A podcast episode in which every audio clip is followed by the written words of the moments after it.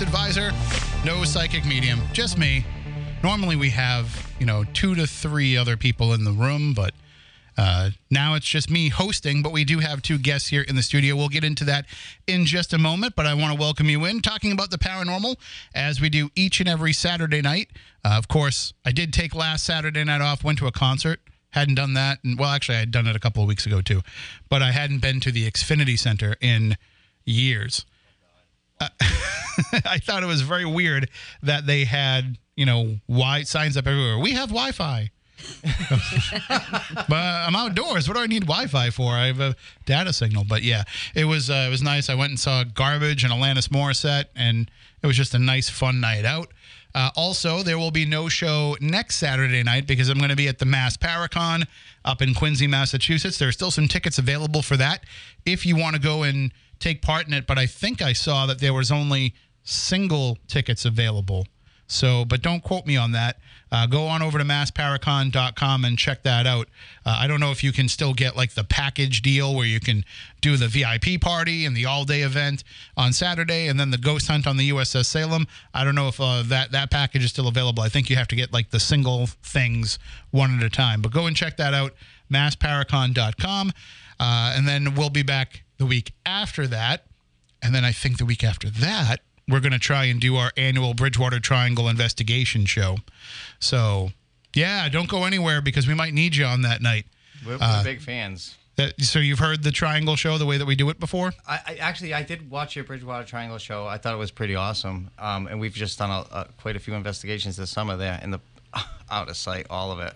Well, we just we just try to make sure that we send people out when it's not too cold, but also when it's not too mosquito-y. Oh yeah. Uh, because I I went out a couple weeks ago. We uh, one of our fr- uh, friends and listeners, uh, Jean, who is probably listening now, she just had her 70th birthday, and so she wanted to go out and investigate. So I took her to a park in Bridgewater, and it's not so bad now but my hands were complete. I wore long sleeves and had a hat on and jeans, so I knew I was going to protect myself as much as I could. But they went and they attacked my hands, and my hands were completely covered in mosquito bites afterwards. Oh but God. now it's starting to heal. So that's why I'm, all I'm thinking as I'm looking at my hands is we got to make sure we send people out for that triangle show after these mosquitoes go away. we love Anawan Rock, but the bugs there are the, the I've never seen. They're like mutated. Oh yeah. Well, They're like nuclear mutated bugs. I mean, maybe they are. Maybe it is like some sort of vortex, and these are cryptid bugs that are coming through. Uh, but we have in studio with us, we have Todd Sylvia and Melissa Weiner, right? I said that right? Marissa Weiner, yeah. Yep. Uh, and we, they are from Relatively Paranormal, which is New Bedford based. Absolutely. Yep. And uh, they also have a program that you've probably seen on New Bedford Guide, but they've got a YouTube channel too where they have even more content. Uh, we're going to get into all of that with them and talk about some of their adventures and investigations around at the different places they've been to, but also even in their own home. Absolutely. So, I like the idea of being able to go out and investigate and then come home and have my house be my sanctuary, where I don't have to worry about all that stuff. You guys don't have that same uh, that same luxury. But uh, we'll get into all of that really quickly. We'll also talk too about Lizzie Borden. Uh, really quickly, I want to let everybody know that yesterday, Discovery Plus released a new shock doc called The Curse of Lizzie Borden. And it stars our friend Dave Schrader and Sam Baltrusis, who's putting on that Mass Paracon next weekend, and Chris Fleming uh, who you've heard on this program. You've heard all those guys here before. Uh, but also, it stars another very familiar person to the Spooky South Coast audience, Luann Jolly of Whaling City Ghosts. Uh, she has been a Spooky South Coast listener since day one. If I remember right, she saw the newspaper article that said there's a paranormal show coming to WBSM, and so she tuned in, and she was our first caller, I think, too. And she, you know, I remember going back and investigating Lizzie Borden's with her back in 2007.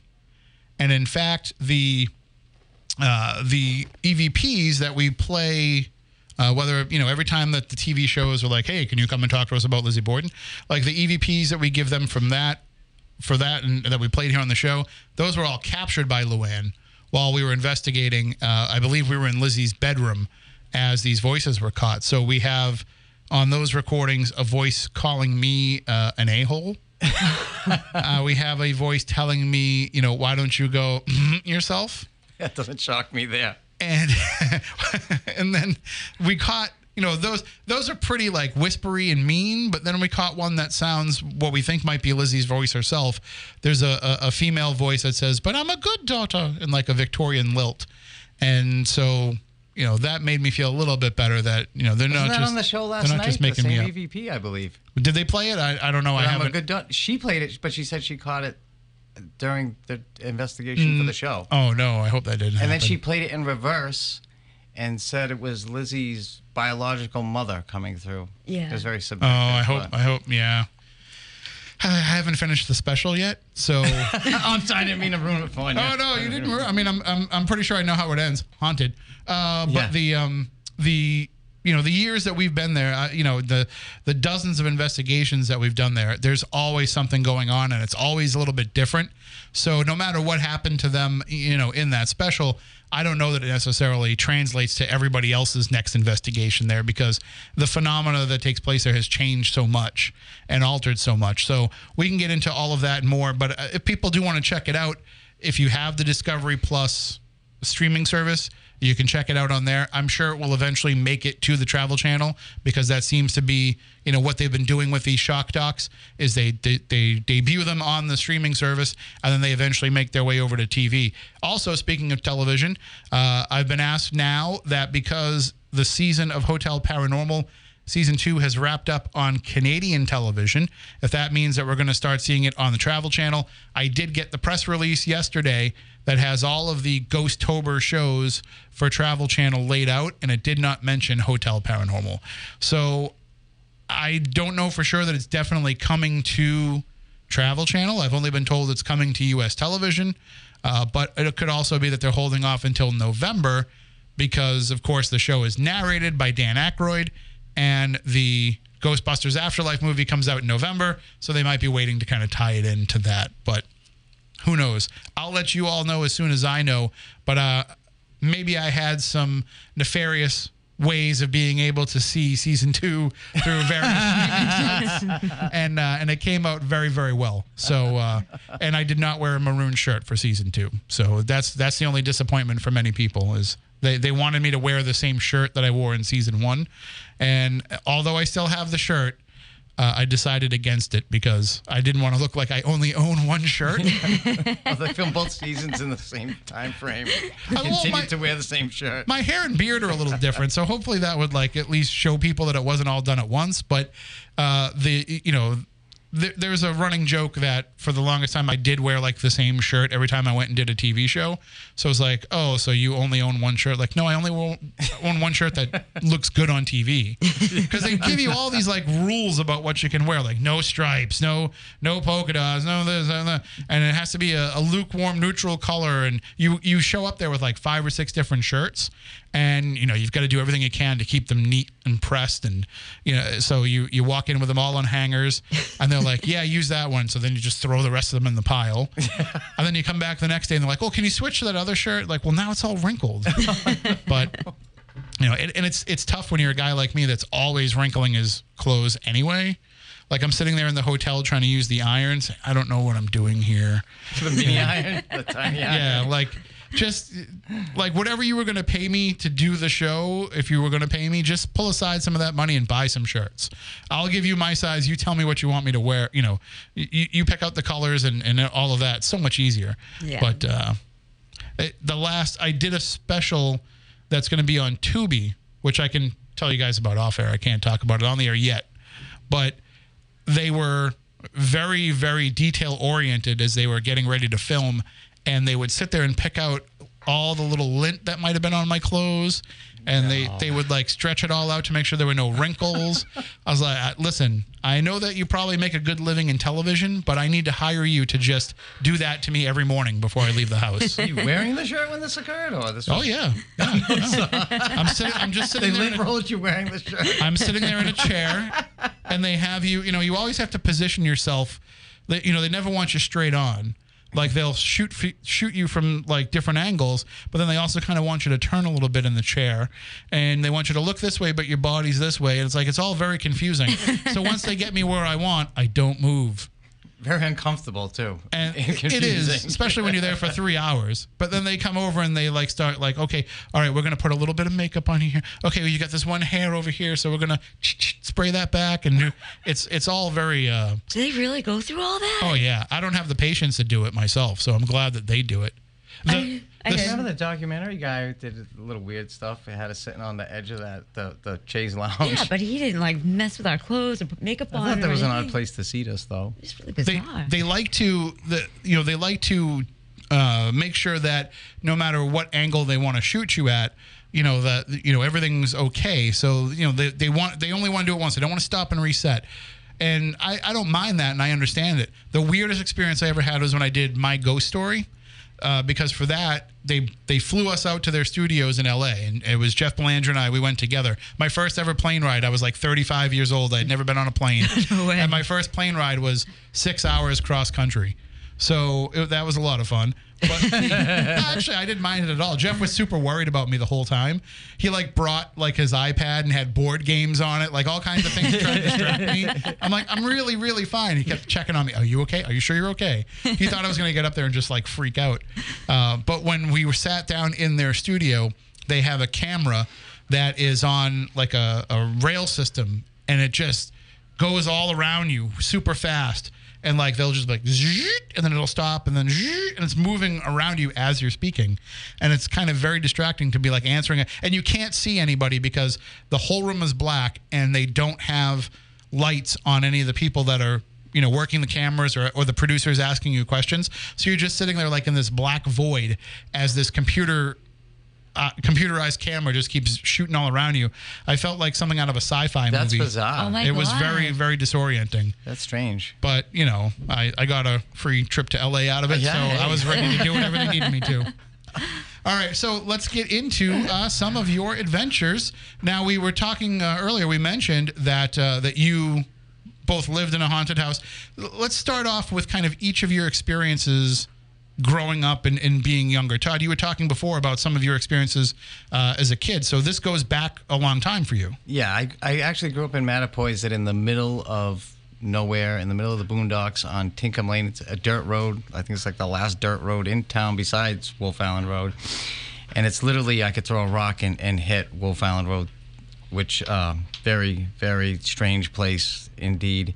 And uh, well, I, I don't know. Am I allowed to talk about it? Well, we can say the road is. we can't talk about what's on the road, I guess. Yeah. I don't want Tom to come down here and you know be upset with us. So So as far as par- I don't know what you call it paranormal, but the road is, is definitely a strange road. You got a strange vibe on it, and I had to drive down this extraordinarily dark.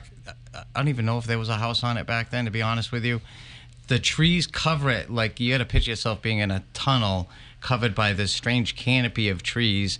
So it's pitch black. You could have at night the moon, the stars. You're not seeing anything and the road's very bumpy. I didn't have the best car, and I would try to drive down that damn road as fast as my car could deal with without actually falling apart on the road, just because it was just so creepy and all the weird stories you had heard uh, growing up about Satanists doing weird things on the road, and it's just very desolate, a very desolate place.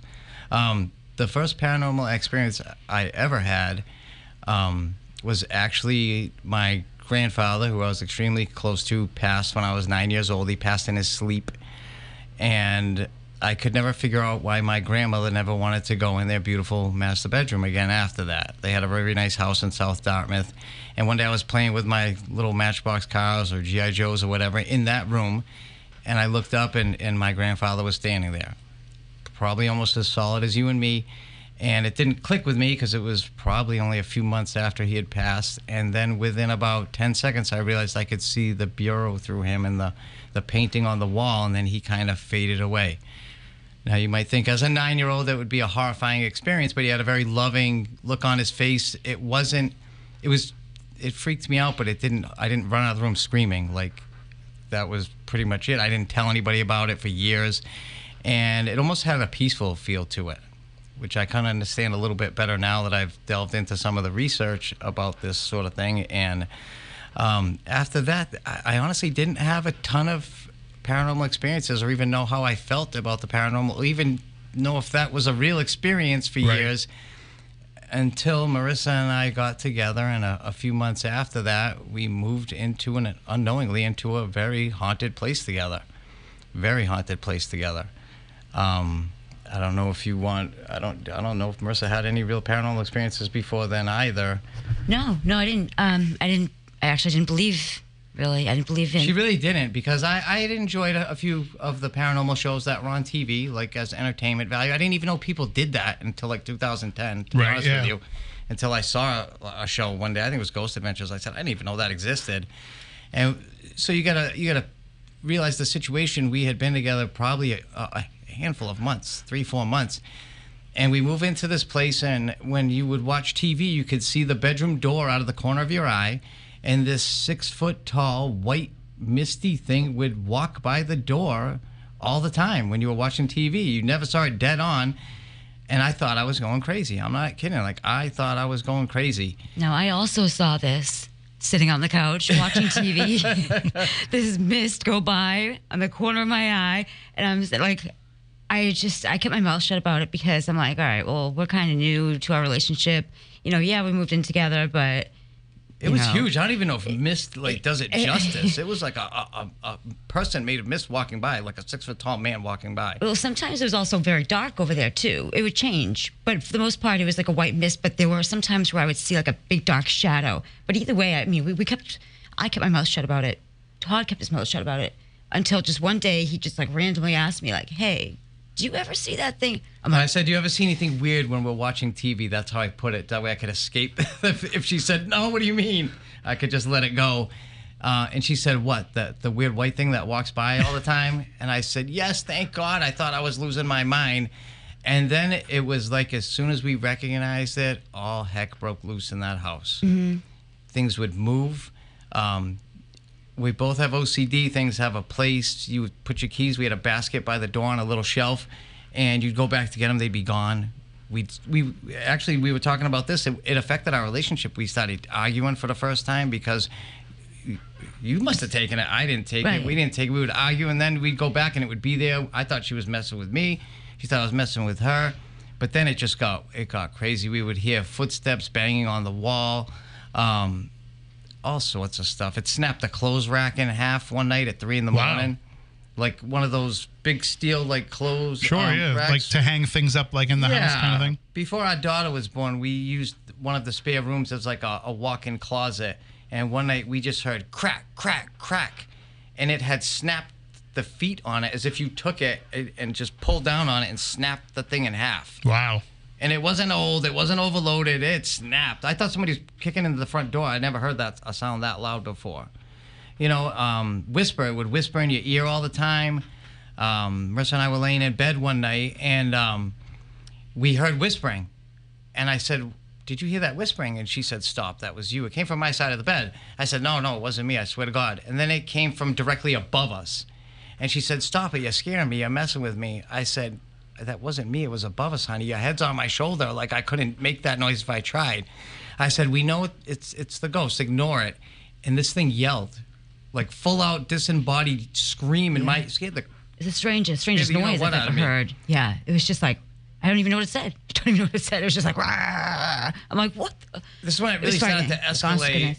And I, I jumped up and screamed it. I said, "Listen, I'll get a priest in here." I didn't know who to go for help. I didn't think Zak Bagans or, or Grant Haw, uh, Jason Hawes were coming to my house to help me. I didn't know who to go for help, and it hadn't bothered us up till then. I always thought it was interesting, like things would get thrown once in a while. You you'd hear it, you'd see it. You, I'd be like, "Well, that's kind of cool," but then it started to get a little scary, and uh, at that point, like I was a little freaked out but then the, the sleep paralysis started and that that's the scariest thing that'll ever happen to you.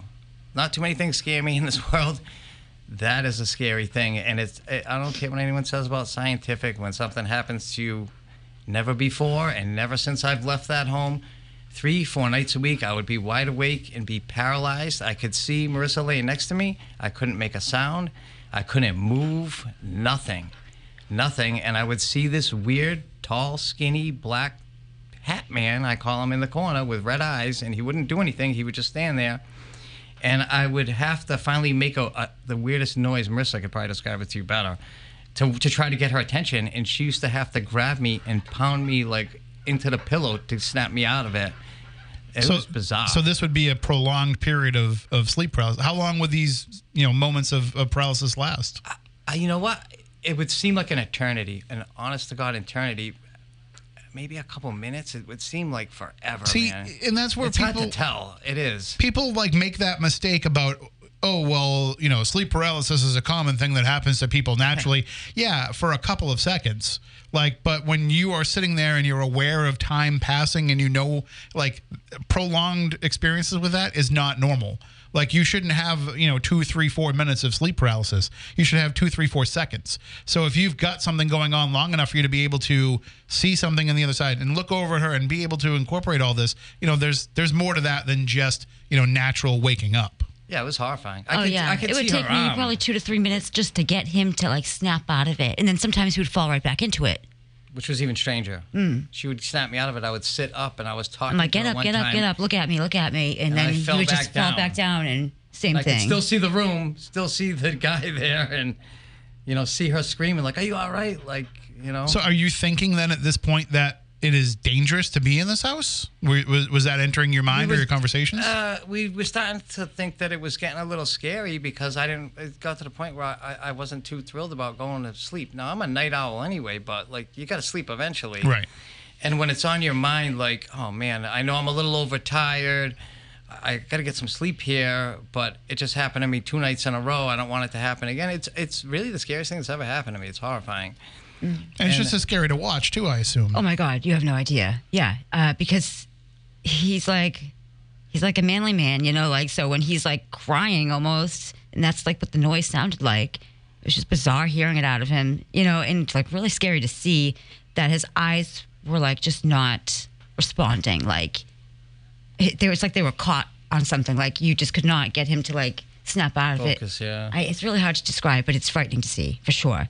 Um, and but it did get I sleep paralysis for you. I know is bad. It happened to me once. It only happened to me once, and uh, but the only thing that was like the only thing that made me like really concerned was that time that it messed with the heat, and it had like the heat. We had uh, Oh God. we yeah. had um a space heater, and we had the cast iron. Big Oh, like a ra- joints. like a Yeah. radiator. like, like the 19 you know how some apartments only have one big space heater for the whole joint Mm-hmm. This is a three bedroom like rabbit run big a- place yeah, and they a had a massive like if you touched it it would it would actually like um I can't think of the word when it when you get burned then it leaves a mark on scorch, you uh, is that the word? Yeah. I can't th- but it would actually like burn like I touched the edge of it once and I had a triangle on my arm it was so hot Wow. but we woke up one night and it our bed was on the opposite side of that wall, and it felt like the wall was melting. Oh yeah. Well, the Something- candles were melting. It had cranked it up to like a thousand degrees, like as high as you could crank this thing up, and it would those things pump. Like you turn them on, the house heats up. You don't you shut it off. You don't have to put it on for an hour. I don't know how long it was on for. Yeah, that was for a while horrifying. because yeah, I have decoration candles like all around, you know, the apartment. They had melted. My decoration candles, like big thick candles, had melted. It was so hot in there. Like I swear, it was.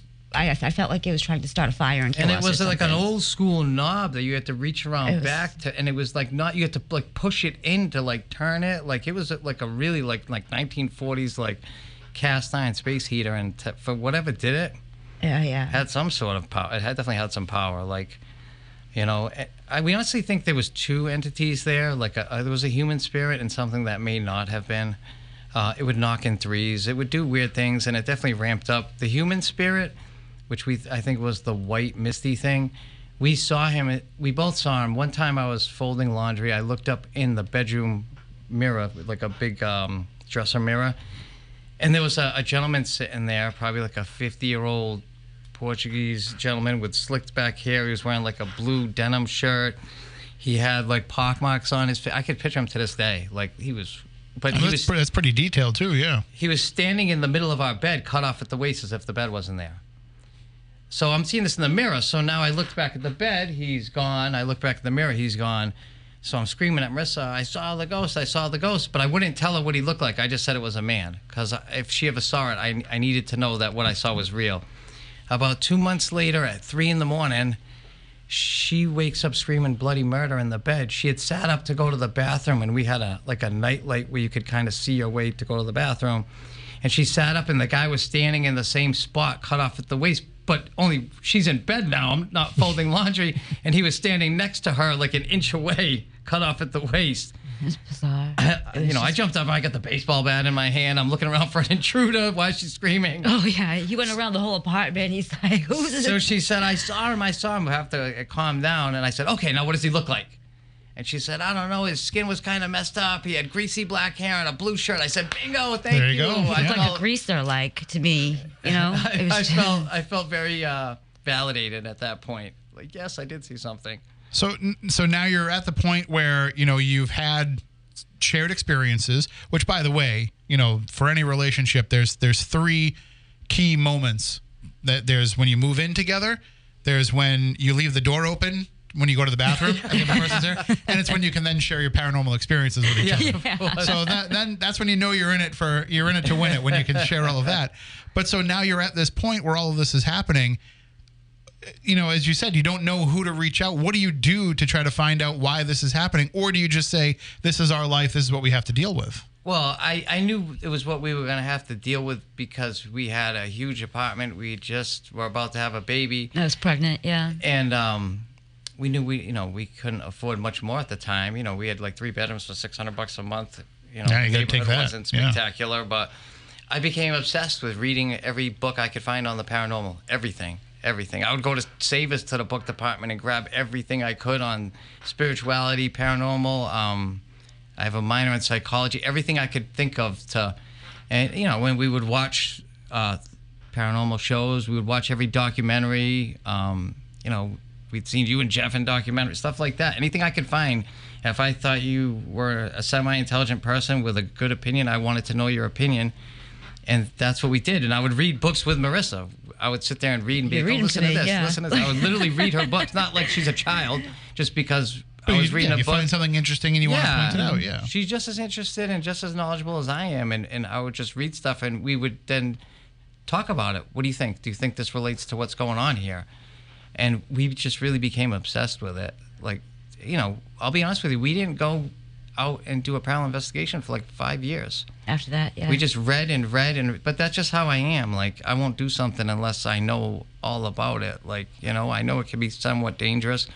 And unless I knew what I was doing, I wasn't just gonna go out. Well, yeah, just- that and we didn't know. I mean, we didn't know what, what all the equipment was. You know, what is all this that all these people are using? You know, we didn't Well, know. you see it on TV or you know in documentaries, and you say, "Wow, like they must have spent you know thousands Yes. of dollars on that." You don't Yeah. realize that like they spent thirty bucks and they bought it off Amazon. Like Well, you I don't know to that know these things are available to you. And I wanted to know the reasoning behind it. Why? Why? I, I know I heard the, the 10 second explanation, but what's the science behind it? Mm-hmm. What's why does this work? Why?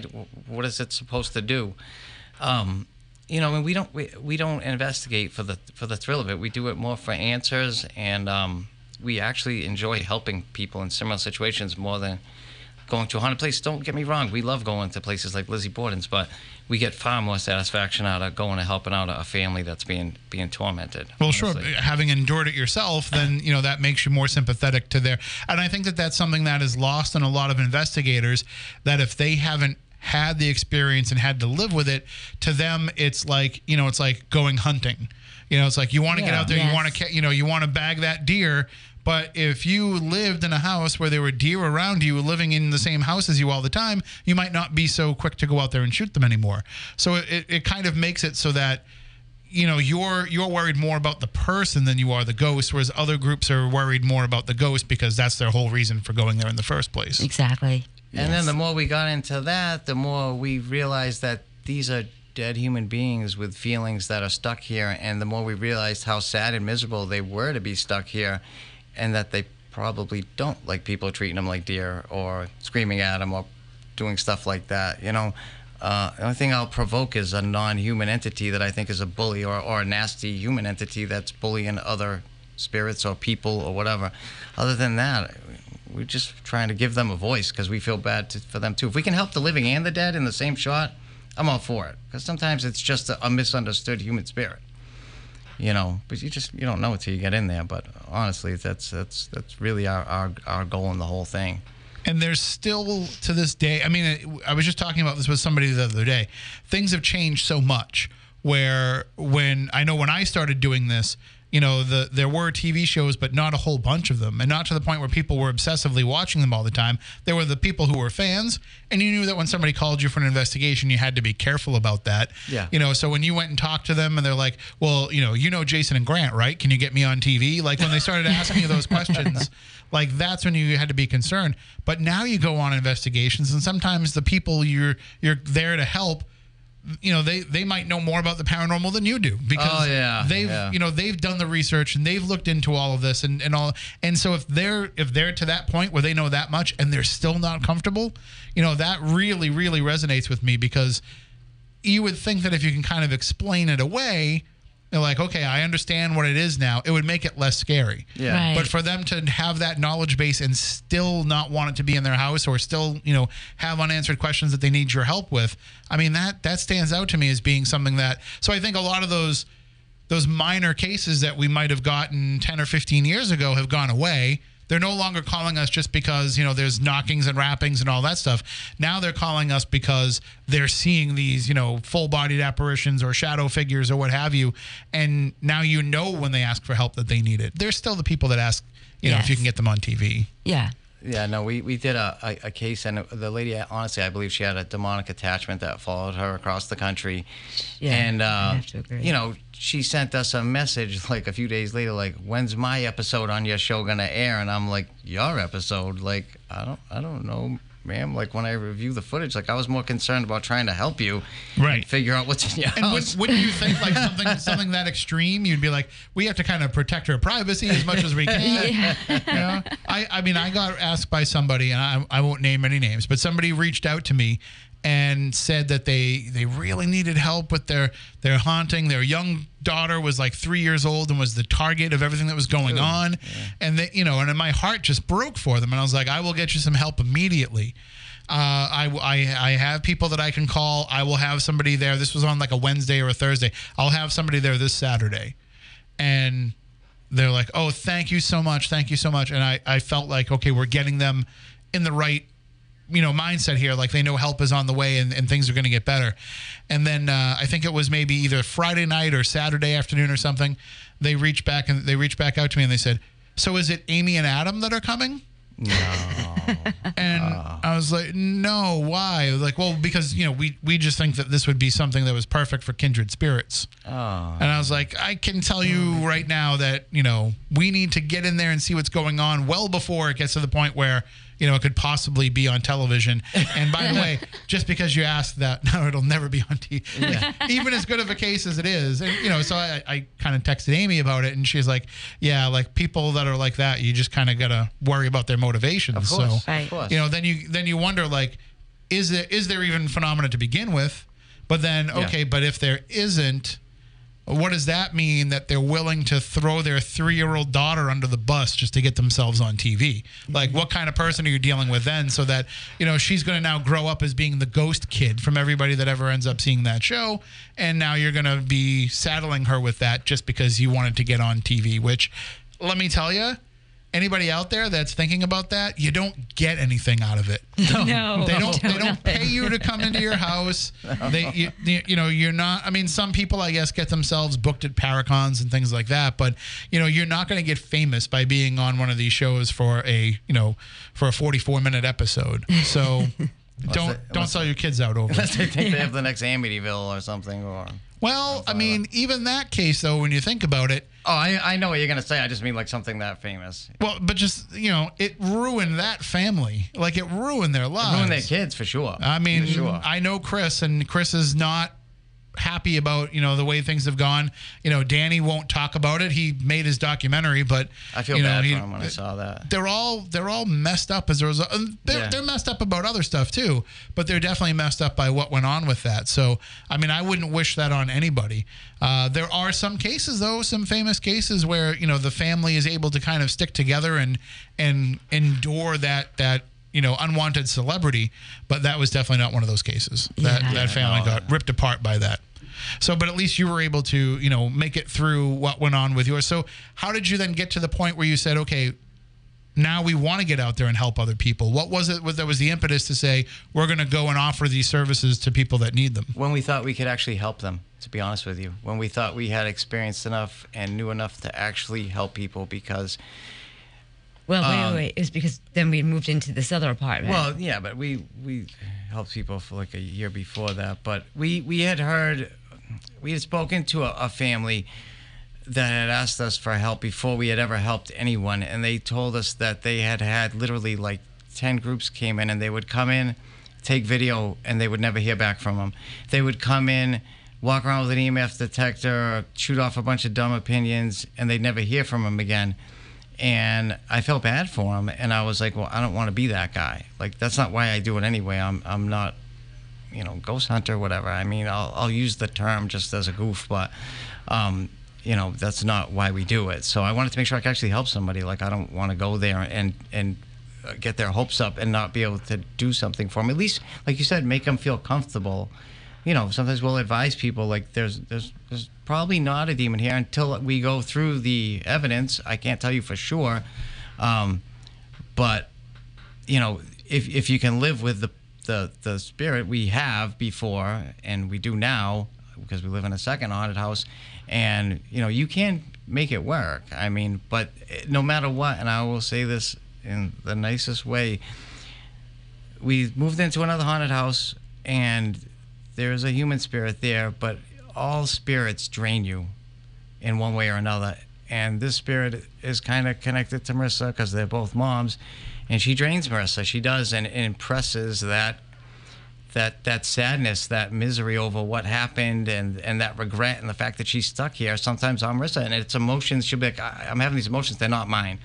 I or I could tell she's just drained. Like, you know, um, you know, we we have a young daughter. I mean, life is challenging, but it's not that draining. And it's it it absolutely is the spirit. I know it sounds crazy, but they will drain on you. They will, just like they suck off the equipment on paranormal shows if they feel a connection to a person that they can plug into, they'll plug in and then they impress those emotions upon you. So, and she's told us that she does. Yeah. yeah, she did. She did. She told did. her. I mean, they need energy to manifest. So if they no can't doubt. take it from somewhere else, they're going to take it from you. Right. Of course. So when when you said that, you know, you, you brought up a great point about groups that will try to help people, and what'll happen more often than not is they'll show, and this is kind of one of the side effects of the Ghost Hunters TV show, that they would go into a place and they would say.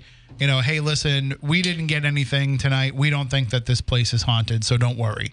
And that really threw off the reality of the situation where people started to think that you could just go in and in one night, if nothing happened, you could go and turn around and tell the person your house isn't haunted. No, that just means that the night you were there, there Yeah. was no activity. It doesn't. It certainly doesn't mean it's not. I mean, I look at it like this. You know, this is the way I always kind of point it out to people. The Lizzie Borden house is one of the most haunted places in the world. And I know that for a fact because I've experienced it. But when ghost hunters went there, you know, they left there saying, I don't think this place is haunted. So what does that tell you? That they went to the to this place that has had decades now of experiences and they came away saying nothing like it no, no fault of theirs. It just means that you can't base everything on, you know, one night of investigation. Well, I also have a, a theory about why that would happen to them more than, say, it doesn't happen to us a lot. And I think it's because spirits, again, they're human beings. They ghost hunters walks in and the first thing they do is debunk. So if you're a spirit who's low on energy and you get all the time, especially in a regular home. Not, I'm not saying Lizzie Borden's where ghost hunters are in there all the time, paranormal investigators, but in a normal place where people are like, oh, it's just the cat, oh, it's just, and it's this poor guy trying to reach out for help over and over again, whether they realize you can't help him or not, mm-hmm. and then they bring in ghost hunters, and the first thing they're doing is going, oh, it's this squeaky door. They spend mm-hmm. the first hour debunking. If you're that spirit, would you waste your last crumb of energy on those people? No, mm-hmm. I'd be like, here it is, the same thing over again. Only these people are supposed to be the professionals at this. Why? Why would you try to reach out to them? I, I- just think of it from a common sense perspective. I wouldn't if I was a ghost. But you know, Marissa, I've lived through it. We are true believers. We know that ghosts exist. There's no doubt in my mind anymore. And when we come in, we try to reach out first and foremost. I mean, if there's something easily debunkable, but I'm not going to shout it out to the heavens for the, the spirits to hear you. They they'll stand right next to you. They can hear what you're saying. Yeah, right. You know, unless you're going to leave the residence to talk about it, they can hear you. Depending on what you think about ghosts, they might still be able to hear you. Of course. Right. you know No, so true. no matter where you go well, that's why when i go and, and start an investigation and i don't really do residential cases and i made that a rule for myself a long time ago just based on the fact that my schedule is so crazy i never want to go and be for somebody like i'm here to help you and then when they're calling me three nights later because they need more help and i'm Yeah. like i'm sorry i'm too busy to take your call i never want to have to be that person so i stay away from resident I've, I've done very few but i do a lot of you know historic haunts and you know Yeah, places yeah. like that. And the first thing that I do every time I start off now is I will find the quietest place or the place that I think might be like where the energy is coming from. And I just sit down there and I shut, I don't want anything on. I don't want any devices. I don't even want a, a voice recorder going off. I don't even want a flashlight on. Just sit there in the dark and kind of just. Uh, uh, tune in to what's going on. And I don't mean tune in like I'm some kind of psychic, but I mean like know when the hot water heater's going off. Yeah, Know no, when Yes. you know know when you hear you know the the pipes are rattling or anything like that because it's almost like if you can get that stuff out of the way 1st mm-hmm. you don't need to bring it up later on. Of course, yeah. because then everybody kind of understands and knows that that's the case. Or you know one of the biggest problems that that I find in a lot of places around here is cars going by. Yes, you know yes. like we, we're very we're very tightly packed in together around here so there will be cars that come by. So you've got to know what the light pattern is going to be of the headlights and know what that sounds like and i never realized until i became a paranormal investigator how many people drive motorcycles at 2 or 30 Oh yeah. morning Oh yeah. and drive them like as if they you know they're they're uh, indestructible but you're you just hear like yes. So, it- you know, if you can tune yourself into all of that to begin with, you don't even need to bring it up later on in the investigation. Everybody kind of just knows. And that allows you to kind of stay in the moment, too. Right. I've been in plenty of places where, you know, it doesn't take much for activity might be happening, and it doesn't take much to have that immediately go away because you're not paying attention in the right way. Of course. Uh, it also works the other way where if you're not paying attention, that might amp it up too. That's why people that investigate with me, they always ask me, like, why do you make so many jokes on an investigation? Like, shouldn't you be taking this seriously? Well, I do take it seriously.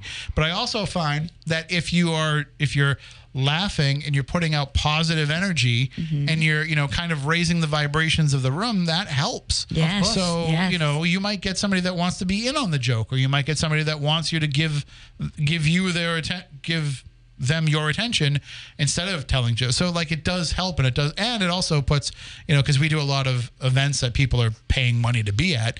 It, it kind of gives them a little bit of a sense of relaxation. Yes. Uh, which I I don't like. I don't like the idea of you're not supposed to be afraid.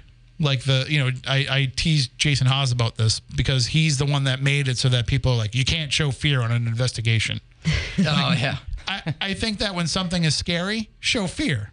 Like if you're afraid, show fear. You can't show it if somebody's depending on you to come and tell them it's not scary. Yeah. But you can be in the moment. You know, you can have that that bit of a of, of a chill going down your back. That's perfectly fine. And I think that also kind of keeps your senses heightened.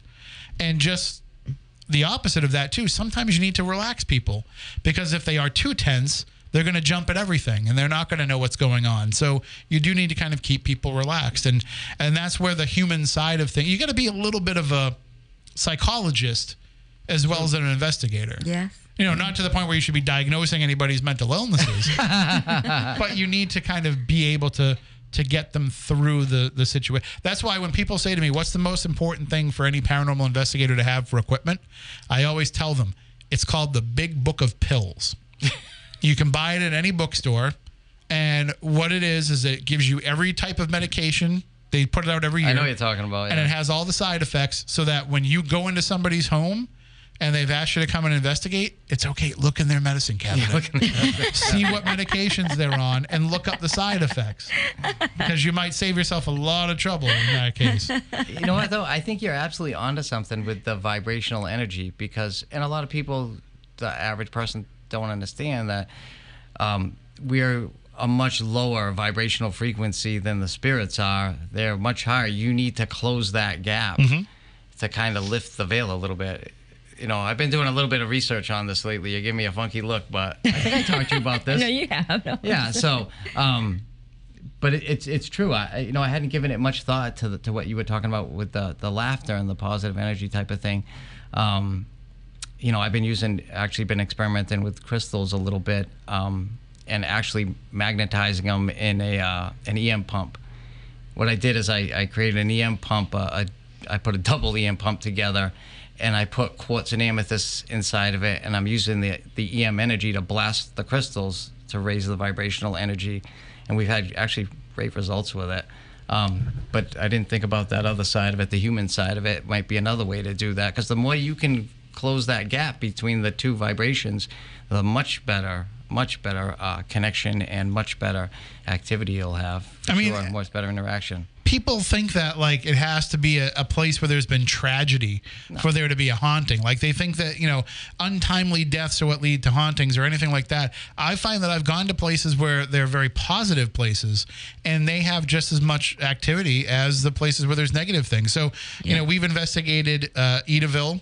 We've investigated. Well, we haven't investigated, but we, we know people who've investigated Lincoln Park before that was you know turned into condos so when you have places like that where yeah there's a few tragic things that have happened there but the good far outweighs the bad that Yeah. good carries a resonance and an energy with it too so you know every haunted hospital as much as yeah there were people that died there there were also people that were born there so you've got that balance. Oh, the duality, absolutely. Yeah. And- Hotels, some hotels have that duality. You have families vacationing, and you have people who go there to end their life sometimes because they're that miserable, or they're on a separation or a divorce. We were talking about this a couple months ago. We went to the John Carver Inn. Mm-hmm. Extremely haunted. It's Oh. right next to Burial Hill Cemetery, another one of our favorite places. Very haunted. But I was looking at it in the lobby, and I'm like, my God, the duality here is amazing because you have people here that are miserable, just burying themselves in their room, maybe about to end their life, or you have Just people on vacation, or- just got married, Yeah. whatever. Families visiting relatives because they just had a baby, grandparents, whatever. And there's a lot of weird energy in those places because of that. Right. So it doesn't shock me that the place was that haunted. That and the, the fact there was a what the Revolutionary School, medical school, where they used to steal bodies from Burial Hill and chop them up. But who hasn't done that really I was shocked when I read that. I was like, my God. the, the other part about the the John Carver Inn now is uh, uh, it's also you know got all that recorded energy of all the dads that have to bring the family there and shell out all that money for the kids to go into the water park now. in the pool, yeah. Like, "Ah, can't believe I spent 350 bucks just to come to Plymouth. The funny thing was, our daughter had been there with her grandmother like two days before we went there to do Just to do the swimming and- yeah. yeah. Hey, I go there all the time to go to the restaurant. I you know I love the Hearth and Kettle, so it's a good good nice colonial style Yeah, hey, breakfast. listen, Yeah. kill two birds with one stone, right? Hey, if, if I can go to a haunted place that also has food, I'm always there. uh, we're going to take a break here coming up for the news. When we come back on the other side, we'll talk more about some of Todd and Marissa's adventures. We'll also take your phone calls if you want to call in with any questions. 508 996 0500. Those That's the way to call in and get your questions on the air. If you're not comfortable on the air and you want to send it in via email, you can do so uh, spookycrew at spookysouthcoast.com. And another way that you can reach out to us is on Twitter using the hashtag spooky live. Uh, that's what we run during the program, but you'll also find us on Twitter at SpookySC. Uh, there's all these different ways so that you can make sure that, you know, if you maybe maybe you need help right away and you're w- willing to call in or maybe you've had an experience you want to call in but maybe you are also worried about you know the rest of the family hearing you. That's what the email was for. Uh, so and believe me we've had plenty of that. Like please don't mention this on the air but especially here where we have you know multiple families living in the same building they're afraid to know that the neighbors might you know that the neighbors aren't going through the same thing. Uh, trust me if you're having it happen they probably are too. So we will take a break. We'll come back after the news with more spooky south coast. Uh, don't go anywhere we'll return with more right here on 1420 wbsm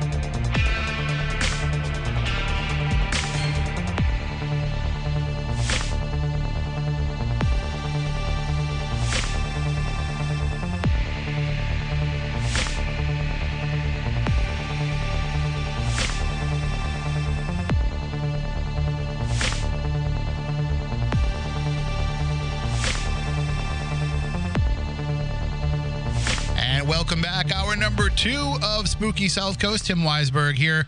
Uh, no science advisor Matt Moniz tonight. No psychic medium Stephanie Burke. She is actually uh, at the Oliver House tonight.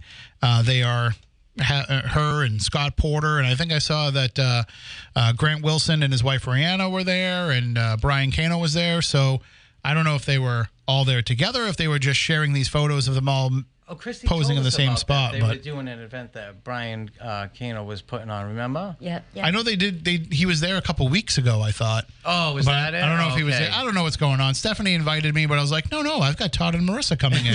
I'm going to be at the show, and What uh, more do you need? but I have I have been there quite a few times, and it is one of the most haunted places. Absolutely. Yes. I love it there. Absolutely. Hands Abs- down. The history alone is incredible. You walk in the place, you can smell the history. It's incredible. When you get to walk in and be like, oh wait a minute, I just touched a door handle that Ben Franklin touched. I know. Like awesome. That's pretty cool.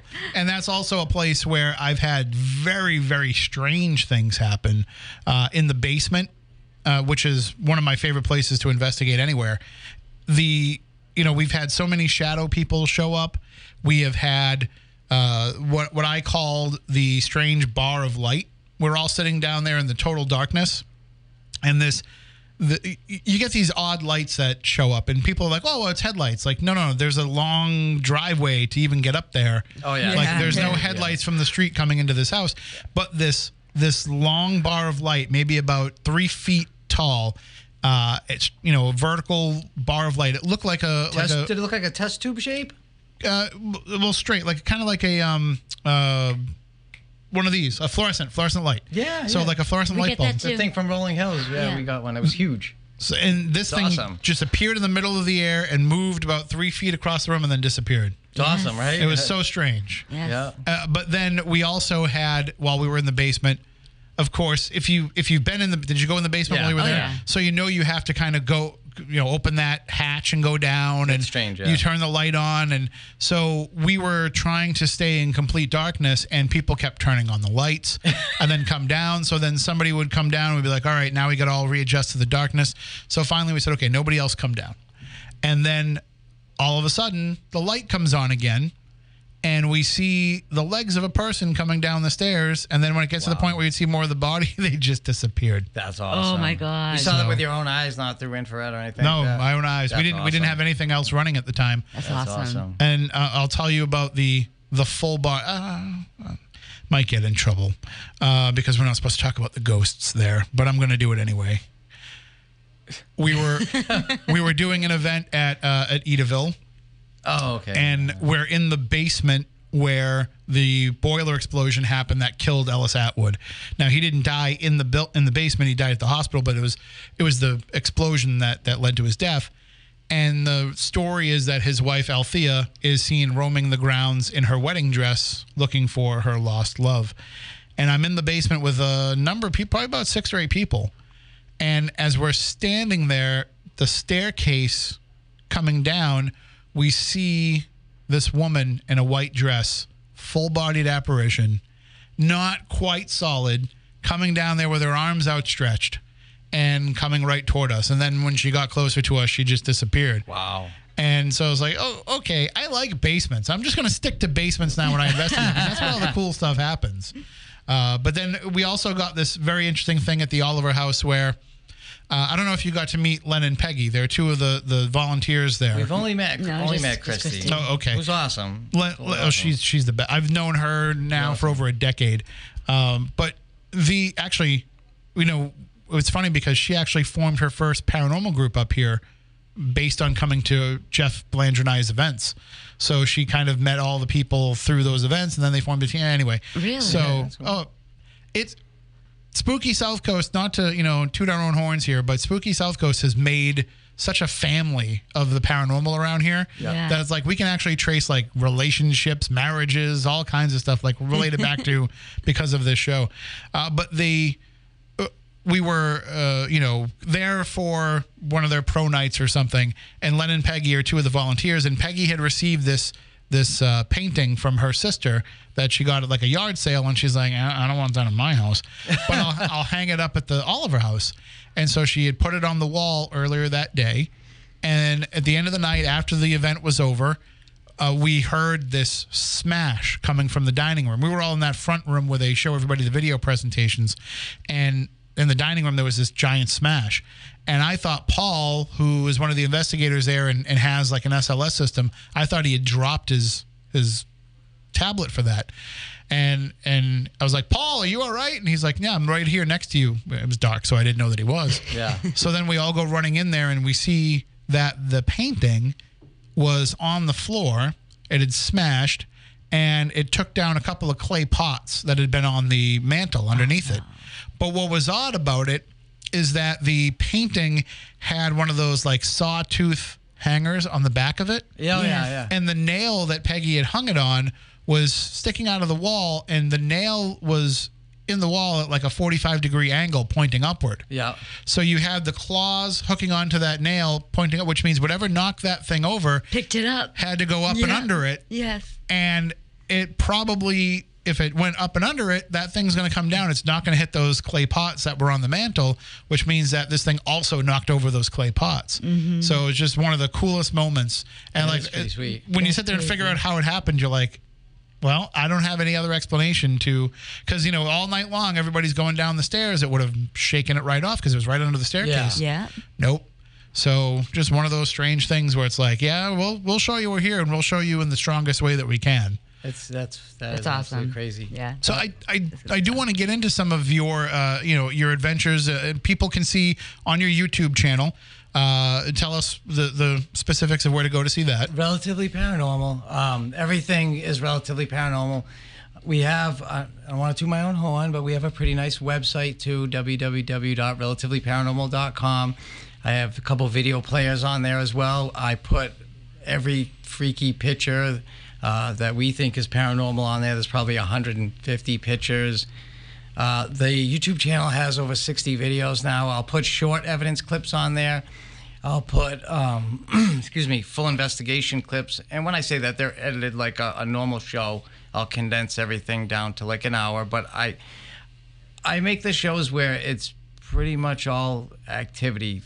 There's not much of Marissa and I messing around. It's not like your regular TV show. I just find that I, mean, I probably am wrong about this, but I just think that if people are on there watching paranormal shows, you want to see ghosts and paranormal things. Right. And the more of that I can put on there, and the less of us, the better. But I, I- you know, I could be wrong. I mean, I We're don't know. not so that's for sure. So I don't yeah, I think anybody try wants to, to, see to put mostly, you know, activity. So however long it comes out, it could be half an hour, it could be an hour, um, and then I'll put a lot of short evidence clips on there. Uh, we also have a TikTok um, page now, which is relatively paranormal. Facebook group, relatively paranormal. So it's all relatively paranormal. And the, the weekly show, I, I put all the episodes on there on replay. They have their own playlist as well too. So let's talk a little bit about why it's called relatively paranormal. Uh, it's a play on words for the most part. Marissa and I, our, our family, our daughter Julia, she's only seven. She really doesn't go investigating with us. Um, we do let her speak to Angie sometimes through the spirit box because Angie speaks to her disembodied. She woke up Marissa the other day and said, "Mommy, what, were you just in my room talking to me?" And Marissa said, "No, I was sleeping." And she said, "Well, somebody was just then whispered in my ear, and I think they said like her, like real whispery." So we asked Angie. We said, we put on the spirit box later on that night, and she said, "Yeah, it was me, but I said here, as in I'm here watching over you." We also believe the the house we live in now has something that's a little negative. That's kind of a trickster and a, a liar. We thought it was another human at the time. Uh, nothing really demonic in, has happened, but we just it's a long story. It's, we just think it's something negative at the very least, and we think Angie kind of protects us from her. And uh, Angie has just become another roommate, so we think she just watches over Julia because nothing ever happens to, to Julia. So, um, so we do, we do let Julia speak through the spirit box here or there, and um, you know we hope that one day that she can join us. Uh, I do have an older son who does some paranormal investigating. He just lives pretty far away, so he doesn't get to come down as much. But it's really just me and Marissa and our best friend Brandon, who's like family to us. Like his family comes over and hangs out. He has got kids, hangs out with our daughter. His wife, um, she came with us. She's in the Lizzie Borden episode we did. She did a great job, actually. Casey. Yeah, she did. So they're like family to us. It's just a family affair. Um, But you bring up a very interesting thing because for people who are going through living in a place where there's activity, if they have children, they have a choice to make. And that choice can either be that you tell them that there's no such thing as ghosts Yeah. and hope that, you know, whatever the activity is doesn't really manifest around them, or you can be honest with them and let them know what's going on. And, you know, it sounds like you had really the, the right mindset to say, like, it's here we can deal with it. You don't Yeah. have to worry about it. It doesn't mean that you know we have to be scared of it, uh, and and that's going to help her as she grows up to stay. Because think about you know how most of us, our parents tell us there's no such thing, Right. and then we have a lot of internal struggle when we actually have these experiences. You know, now you've removed that block, that wall, to make sure that she'll always be able to kind of understand what's going on. Right. And, you know, and, and, and over time, because we're constantly told they don't exist, the, the natural part of our body, one of our, the sixth sense closes. We were given by God a sixth sense, and we don't, most of us don't have it. Like, I'm not very sensitive. The more I do this, the more sensitive to these things I seem to become. But, you know, I don't want to unnaturally close something that she was born with. You know, I'm not going to lie to her. Besides, we, we do this, we started doing this before she was born. We started researching it. You know, what are we going to tell her when we we got to go to grandma's for a weekend? We're going, uh, you know, East Bethany, New York for what? you know, we do a live streaming TV show in our apartment. Like, I, you know, I'm just not about ever. I don't lie to my to the kids. I, I just, I don't. I, I don't see a, a poison. I will tell you to though that I was surprised at the reactions that we got um, from people who were not thrilled. Um, Well, that, that again, we spoke Our about this on the break with TV, and you actually spoke about it before. TV likes to spin things a certain way, and we were featured in a documentary that I don't. Can I mention it? It's Yeah. on YouTube. It's called My Extraordinary Family, and they normally do weird episodes like about like. Uh, oh my God, you the know, girl like with two uh, vaginas. you'd have to go on there. It's it's really strange stuff. But they thought that the fact that um, we let our daughter, you know, talk to a spirit in our house or whatever, uh, was strange. So they came and, and in the meetings with us talking to them, I knew right away where they were going with it. Yes, me too. They they wanted to make it seem like we take Julia at night at midnight out into cemeteries and and to like asylums and. Uh, to house cases with demons, you know, and do dangerous things with her. And I told her right away, yeah, uh, you're not going to present things in that way if you want. Yes, we let her talk to Angie in our house. I'll turn on the spirit box. You can put that in your show.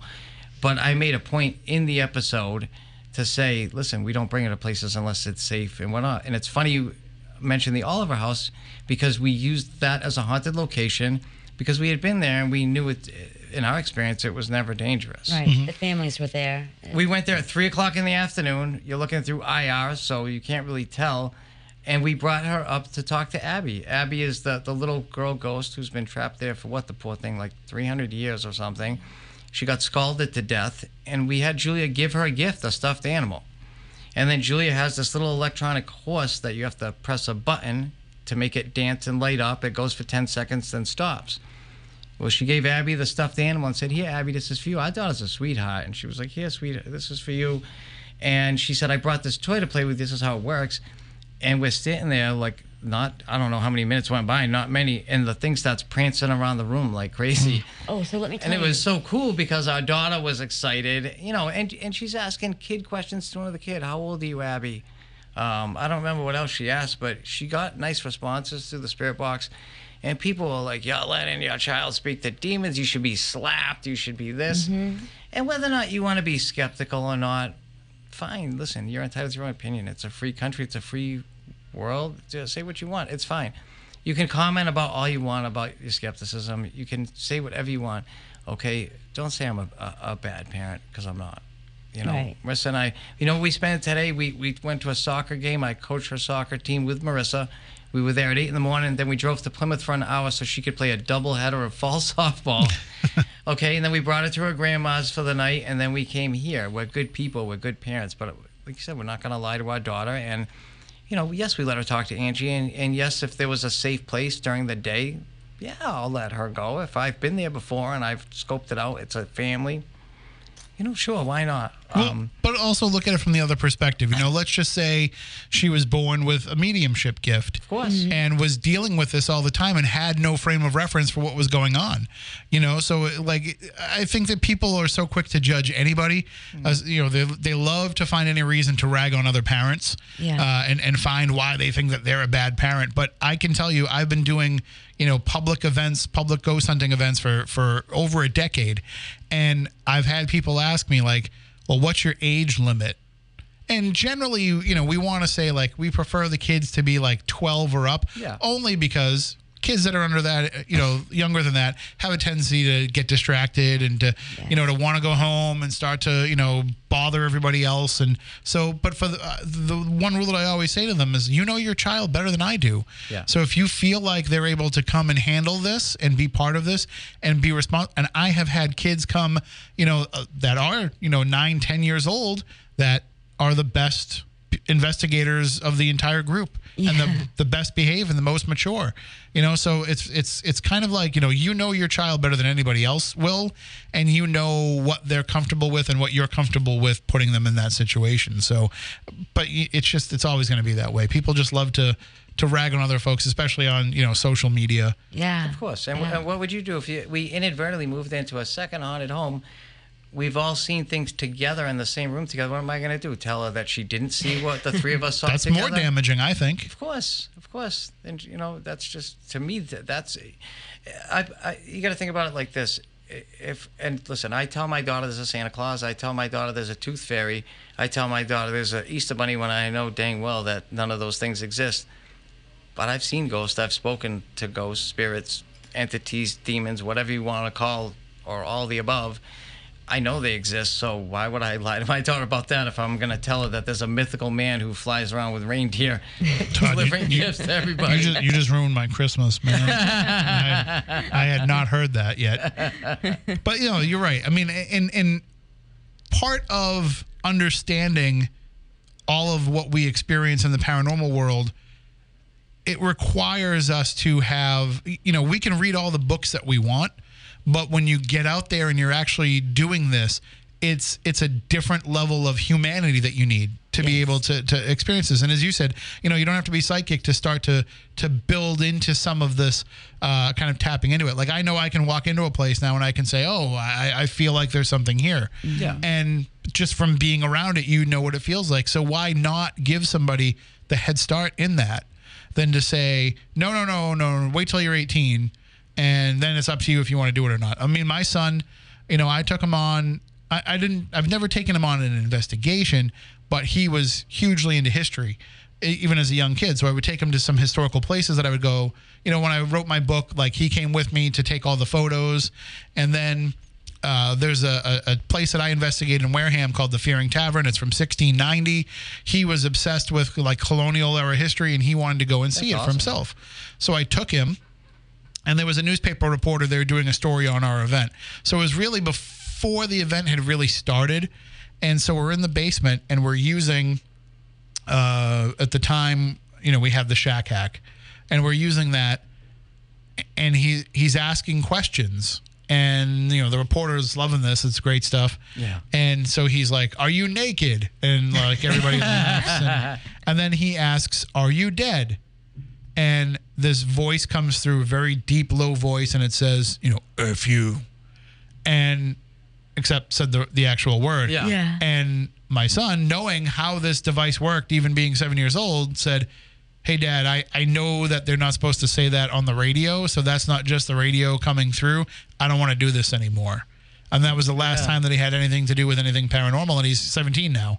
Wow. Smart kid So- though. That's smart that he, he figured that out about the radio. That's Oh, awesome. yeah. No, Yeah. he, we, That's we actually, awesome, right? Because a lot of people wouldn't even think about that. we actually had him on the show here once. Uh, we had my wife and him came in, and we we you know basically we were just kind of talking about a bunch of different things, kind of random. But we had told him he was probably about that same age, six or seven, and we had told him before he came in. Uh, and at that time, he's you know a six year old boy. You know that they love to talk about their junk all the time. He, would, he would constantly be using that that term. He'd be like, "Oh, my junk is itchy," or like whatever. like he was just obsessed with talking about it. So we specifically told him before we came into the studio, don't mention your junk on the air. and so he's sitting there through the entire first. This is when we used to take breaks during the show. He's sitting there during the entire first segment, you know, kind of chiming in where he needs to chime in, doing a great job and everything. And then I'm going to throw it to commercial. I'm like, we'll be right back with more spooky South Coast in just a few moments. We're going to be talking about, you know, this and this and this. And then he just leans into the microphones and he says, but we're not going to be talking about our penis or our junk. Oh my God, that's and awesome. it's still on YouTube to this day. It's one of our most watched clips. yeah, I, I, that's awesome. That is but fantastic. it, it, it is funny how much they can grasp some of those course. concepts even at a young age. So why not why not teach them at that age? She she actually knows more than some of the I hate to say it than some of the people on TV. Like I won't mention names, but she's she's smart. She picks up on everything. She's smart as a whip. And you know, we, we don't say things that we think are going to be horrifically scary, but you know, we're honest with her about listen, these are dead human beings. They're they're stuck here. They didn't go for several reasons and blah blah blah. And you if you sat her down, you'd be stunned at, at the knowledge she has just from like a, a realistic standpoint on on the subject. She's actually very smart about the whole thing. Like she'll she'll be a phenomenal investigator, but she we have to have the same conversation every time we go to a big investigation because Marissa and I we we love it. I mean, we're slightly obsessed. But we get excited and, and we have to sit down with her for an hour and explain why she can't go. Because she gets mad. She wants to go. Sure. She wants to go. And we're like, honey, you can't. We, we'd get arrested, first of all. Second of all, it's not safe. We're walking around in the pitch black. Like, I know on TV it looks like you can see, you cannot see. The Oliver House, that thing into the basement, I smacked my head on it like 10 No, yeah. Times. I don't have to worry about that. I'm only I only have like a five plate six. in my head from I had brain surgery, so I must have whacked a titanium plate off that like 12 times. So I'm like, Julia, you can't just not safe. It's it's against the law. I I wouldn't put you there. I don't know what's there until I've been there, honey. I would never bring you there. I don't know what's there. Some of these things are dangerous. Yeah. Some of these things it gets real sometimes. One of the places that I took him was, uh, you, you know, when he was okay with, you know, it took a little while for him to be okay with going back to places just for the history side of it, and I had to go. Uh, do something at Fort Taber. This is back in the days when we were allowed to investigate Fort Taber. Yeah. And we would have, what we would do is we would do events there and we would, the money that we raised would benefit the military museum. And then the city shut that down. They, they had me go before the park board uh, for one of the events we wanted to do and they yelled at me because I had done previous events there and never gone before the park board before. And I was like, but Joe handled all that. I totally, you know, like threw Joe under the bus, but he was he was the one that had always set all that stuff up. So I thought that he had gotten the okay. Uh, but so and then they said to the city solicitor who was sitting in the back, like, well, if you're okay with them doing it, then we'll allow it. And the city solicitor said, I'm not okay with that. The liability of them walking through those Yeah. places, so we can't do it anymore. And Nobody should go into those batteries. Uh, nobody should go in and well, you can go into the ones that are over by the military museum. They allow that, but nobody should go into Milliken. That's why they keep putting up the fencing. But we had been able to investigate that as part of what we used to do. And that place is full of things you can trip over, holes you can oh, fall Oh, in, yeah. all kinds of stuff. And we brought him through, you know, there, and and he, you know, he was freaking out about it because it is a freaky place. So Stephanie was with us. He was actually like, you know, holding Stephanie's hand because he was so weirded out by everything that was going on there. But that's also another great example of a place where, you know, it's the after effects that can be dangerous for anybody. Yeah. So we, we went there. We've probably done six or eight investigations there over the years.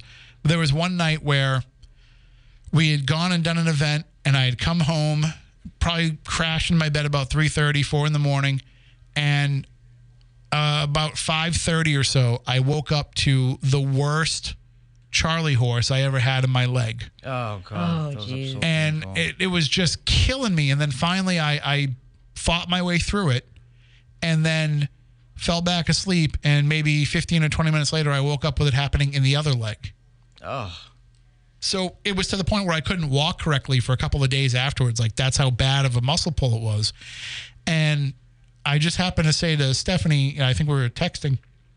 I said, "Did anything happen to you this morning as a result of the investigation?" And she says, "Yeah, I woke up around 5:30 with a horrible Charlie horse." No. So all I could think uh. of is like imagine, you know, if my child had Yeah, been yeah, there and and had to deal with that like I would have felt terrible because now I put them in physical harm That as a I get result of you it. all the time. No, well, that's because I'm diabetic, and if my blood sugar gets high, it uses the water in my body to thin it out, and it gives me a chilly horse because dehydration can cause Mm-hmm. cause it. Like obviously, But that's an unnatural situation. maybe- That it doesn't happen that often. it happens more often than Yeah, but I, think it's more for do the diabetes. I do get them kind of you know not frequently, but I do get them from time to time myself. And oh my, I like I wish I could just like rip my leg off. Sometimes You don't jump out. You know you're supposed to walk on. As painful as it is, you got to jump out of bed and hobble around the room, and it goes away like much much faster. What what I do is I hobble. I keep bananas in the house, and so I will like just try and crawl my way out to the kitchen and eat a banana. If you haven't ever had one, it feels like your leg's broken. The first time I had one,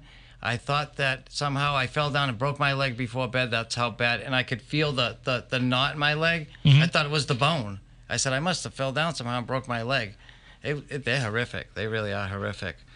But to have you know to have it happen to her at the It- same it time, never you know that's that's what made me think okay. And you had it in both. It, uh, when I get it, it's one leg. It'll it might happen twice or three, but it's the same leg in the same spot. It would, and I've never had it in Why both would a legs. banana? Why would a banana help? Potassium. potassium. Oh yeah. It, Oh. I mean, I don't know. I don't know if it's really helping at that. Like at that point, you're probably too far gone Yeah. for it to help. Like you should really be eating a banana every day to help with the potassium. But it kind of, you know, it eases my mind a little bit as I much as it does I my see. leg. But as far as following us home, I uh, I go through a pretty big process before we leave, as far as invoking and things not to follow us. Um, I sage us a lot of times. If it's been if something negative has been there, I, the sage comes out. I will smudge us, um, pray I, holy water, anything I can. We've yet that I know of to have anything follow us home. Um, you know, we documented Angie at our current home. Uh, I won't give out her last name, but we documented her. We have her obituary. We have a picture of her that matches the obituary. The building manager confirmed it. So we know that that's legit. There's another thing there that we met like night one, but we didn't have problems the place we moved from the day before, or the week before, the month before. So it, it, it's worked so far, but, you know, technically, unless you invite them to follow you or, or they're true demonics, I mean, they, they really aren't supposed to follow you, but they will. They will. They will. Well, you know? you- so you know Christy then, uh, and then there was a time when we went to the uh, SK Pierce mansion. Yeah. Oh, that's where we're going next. Yes, that is where we're going next. Well, let me let me give you the story because it might help your investigation. It might also make you think twice about some things too. So, uh, we had gone there for the when we went there for the first time. We were using a Ouija board down in the basement, and they didn't they don't allow boards in the house. Yeah. Uh, we had gotten special permission, and so we were using it in the basement. And a spirit came through that said that its name was Laura. And after this happened, Laura attached herself to Christy and made her life a living hell. And she had to have Stephanie help her remove this spirit that was attached to her. And it wasn't easy. Wow. And so the next time we were going to do an event there, Stephanie and I were driving up together. And I said, Hey, what was the name of that spirit that attached itself to Christy? And Stephanie, who was told me not to use the Ouija board, she warned me not to do it. She Yeah. said something was bad was going to happen. She's like, No, I'm not telling you. And I was like, Why? Do you not remember? She's like, No, I remember, but I'm not telling you because I know you're going to try to talk to her. oh, you're gonna invoke And so I was like, well, uh, all right, fine. And I'm like over there texting Christy, like, hey, what was the name of that spirit that attached itself to you? And normally Christy gets back to me pretty fast, but I didn't hear from her for hours.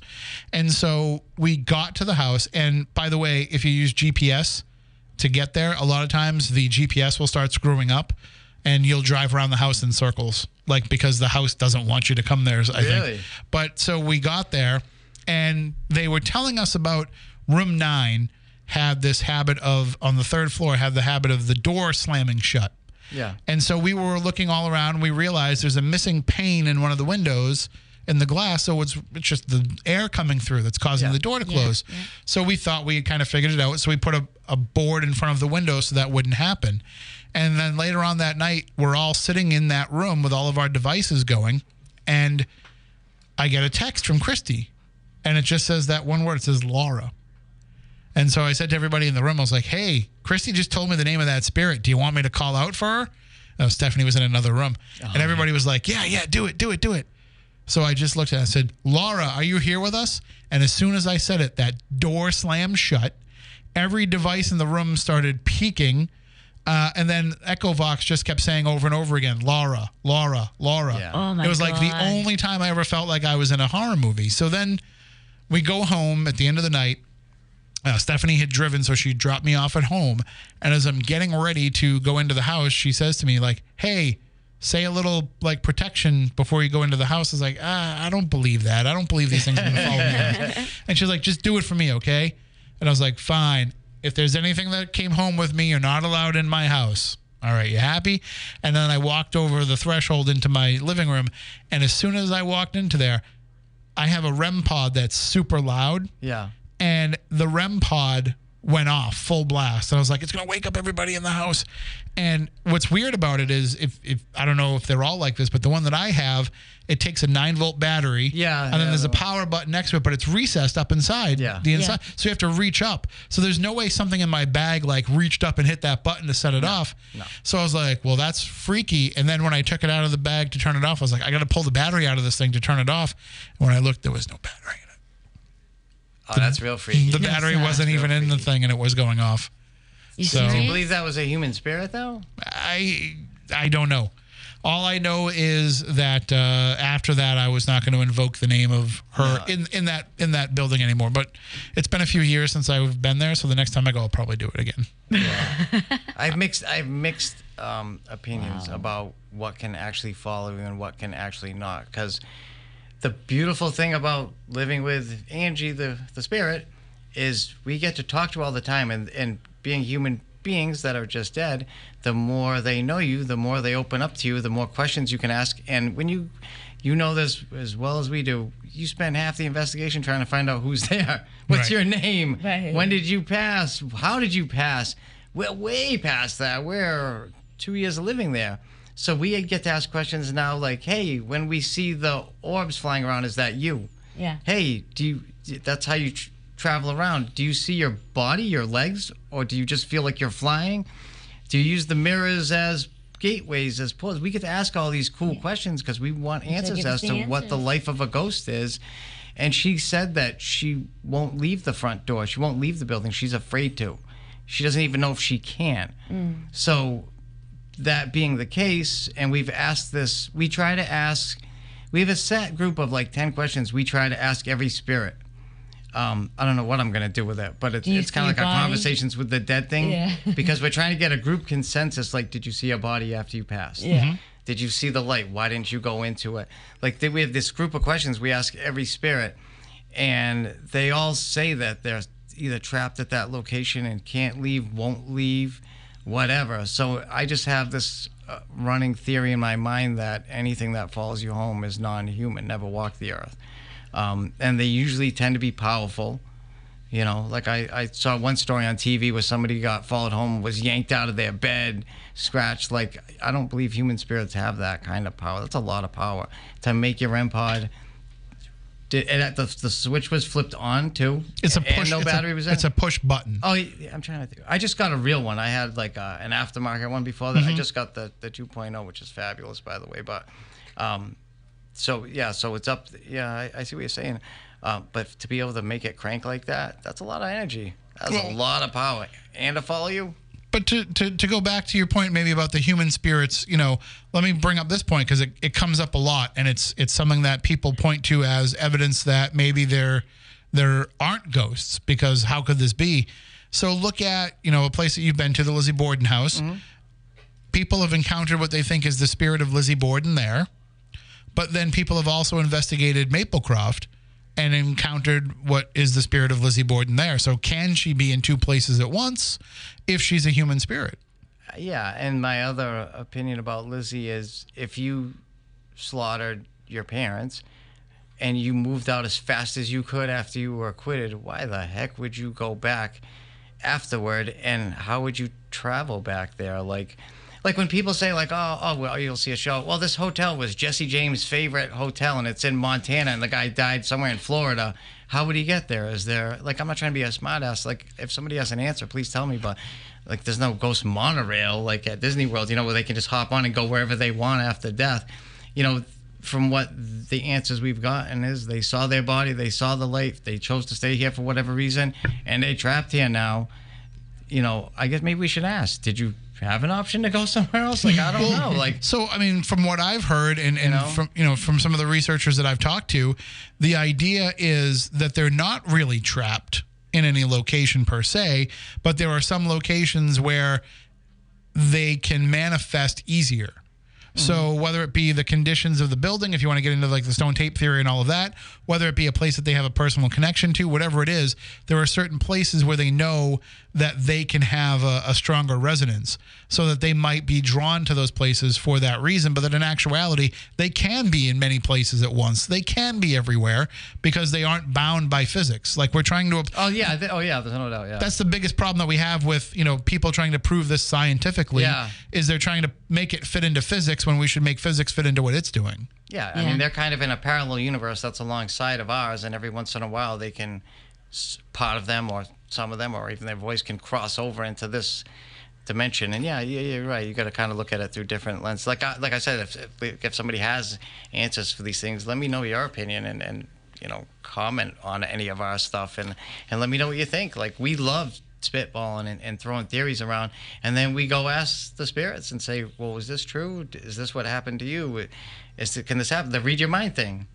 You know Yep. i don't think I, I, I don't know if i said that on the air but i oftentimes in investigations i'll be thinking of something i want to ask them and they'll answer the question like mm-hmm. 30 seconds before a minute before and it's really like strange when it happens but like it got to the point where i started asking them like can you read my mind? Like not to sound goofy but can you read you know and and i don't remember what the answer was the, the last one i asked but one said that yeah we, we kind of know what you're thinking and which, you, is, which is freaky but, you you know. can get that on evp too where sometimes you'll you'll have to you know you're listening for the answer after you've asked the question but sometimes the answer to the question comes before Yeah, you've actually asked it and you get that yeah. reporting of it so just mentioning the lizzie borden house uh, you know of course things have changed there. And I know when you were over there doing your investigation, was it already under the new ownership? Was- No, So no. Leanne was still there no, in it charge? wasn't Leanne. Maybe it was, but then they don't have the format they have now. Like the basement didn't have well, bedrooms. so he was kind of running things, but he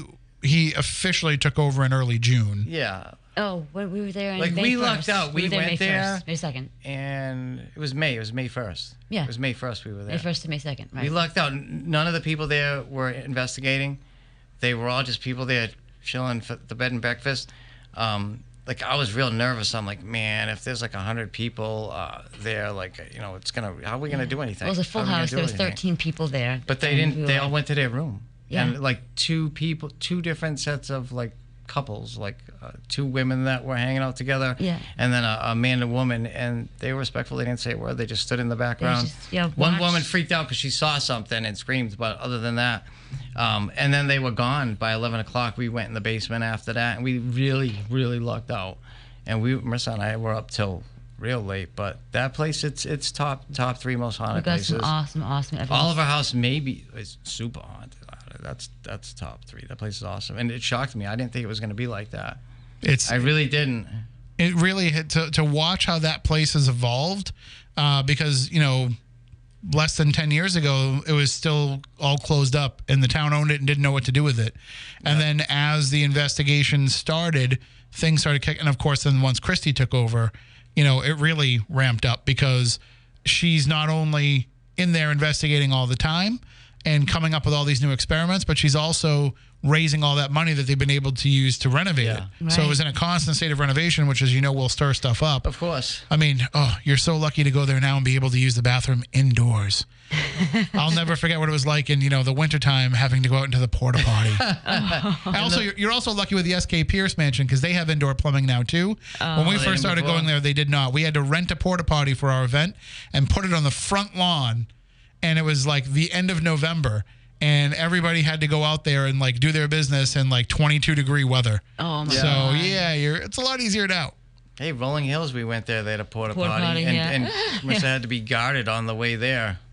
We didn't have the best. We we had an incredible paranormal experience, and not the best customer service experience. I've heard that. Yeah. She wasn't the. She was actually awful. But anyway. That's why we haven't done any events there. and then we, we met Really? Christy like the week later, and we were like, "Wow, talk about Oh, a breath yeah. of fresh air!" Yeah, Like it was- exactly. and the, the the the tour guys at Lizzie Borden's, like, oh, they were awesome. they were awesome too. It's, it's like yeah, it's like anything else. You know, it's all who you get. Mm. Um, but uh, certainly, yeah, indoor plumbing it definitely helps.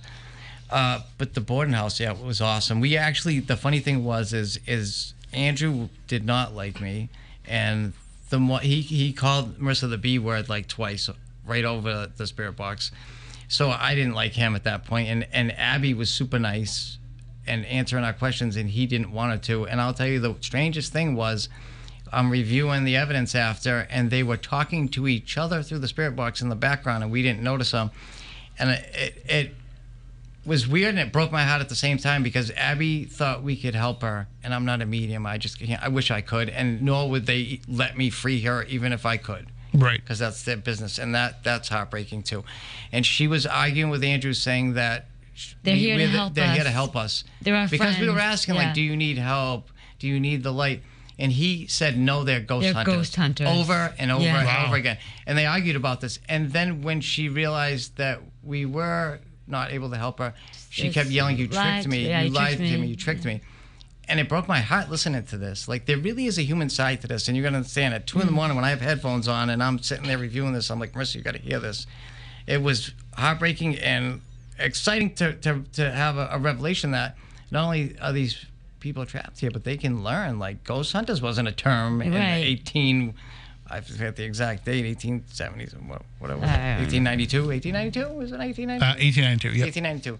That wasn't a term, but he knows it. Why? Because they investigate all the time. because they're always And He here's the term. Listening. Well, I mean, I can kind of tell you my theory. We only have a couple minutes left here, but uh, I wonder if there even are any human spirits there. I think that whatever is in that house is very dark and very manipulative. okay. And I think that it often pretends to be the Bordens because it gets what it wants out of that. So I I wrote about this, but I, I think that it's a matter of something has always been on that property.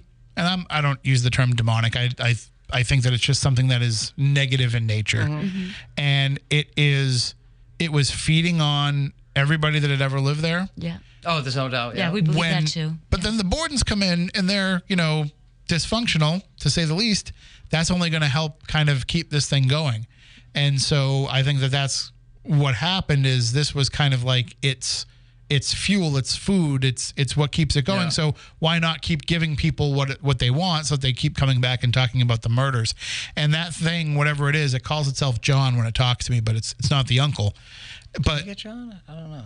it has reached out to me in other places That's weird. and I'll say like, "Who is this?" and it'll say John, and I'll say, "John, where do I know you from?" and it'll say Lizzie's, and then I just will stop odd, doing yeah. whatever I'm doing, and I'm saying you don't belong here, so you know we're shutting this down. But it it is. It is pretty nasty, and I've I've seen it. I've seen it manifest as a shadow figure down in the basement. We spent, you know, the better part of an hour chasing it from room to room. Can't do that now because they put beds in all the rooms with Chinese screens up and all that stuff. in the basement, we had something calling itself the Goat It's Man. the goat man. Over and over. Mm-hmm. I saw that in your video, over yeah. And Yeah. over again. And you can and see hoofs. Banging on the wall, t- banging on things like weird, weird things. Like clear as day, the Goat Man, EVP Spirit Box, like several. Di- uh, it might even came over to Paralus, which is like an Ovilus type Yeah. app that actually works great. But Oh, it's um, fantastic. really, like that was weird to hear because I didn't hear that live. I didn't hear the Goat Man. I heard I heard D- Demon live, but I didn't hear the Goat Man. Um, but uh, yeah, that was the basement. Strange there. It was strange. Very haunted place though. Very haunted. You know, I didn't give. I didn't. Well, they were trying to lure us down into the basement. I mean, the. I, I, I felt like Abby was human. I can see that and what was calling herself Andrew, but she was saying stuff like about her husband. Like I asked if he if if he had molested his his children. I have a daughter. Like that doesn't sit well with me. And he said I don't do incest. And then somebody said yes he did, but but it wasn't his fault. A demon made him do it, and he's a good husband He's too a good man. He's a he's good a good man too. And then we Marissa made the mistake asking about the pigeons, and all hell broke loose. He did not like that at all about the pigeons. And then, but then he said a ghost made me do it. And Abby, a voice that said it was Abby, said, um, uh, "What did she say? Uh, he wasn't. It wasn't right for him to do, but it wasn't his fault." So we started to think that were all these people under some sort of possession, and they kept calling Lizzie a witch. Yes. Now I didn't know if that was what they just called somebody they didn't like back then. They were very superstitious, over religious.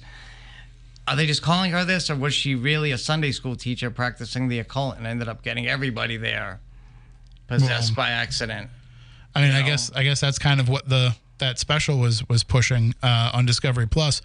I, I Which freaked me out because that was our That- theory after we heard that. that it ties in with it. Yeah, I, I will say this: we were doing a, a séance, you know, the most dangerous form of paranormal investigation. But we were doing a séance there years and years ago, and there there was a photo of Lizzie on the middle of the table that we put on the middle of the table, and uh, I was pushing Mr. Borden on that whole, you know, incest angle.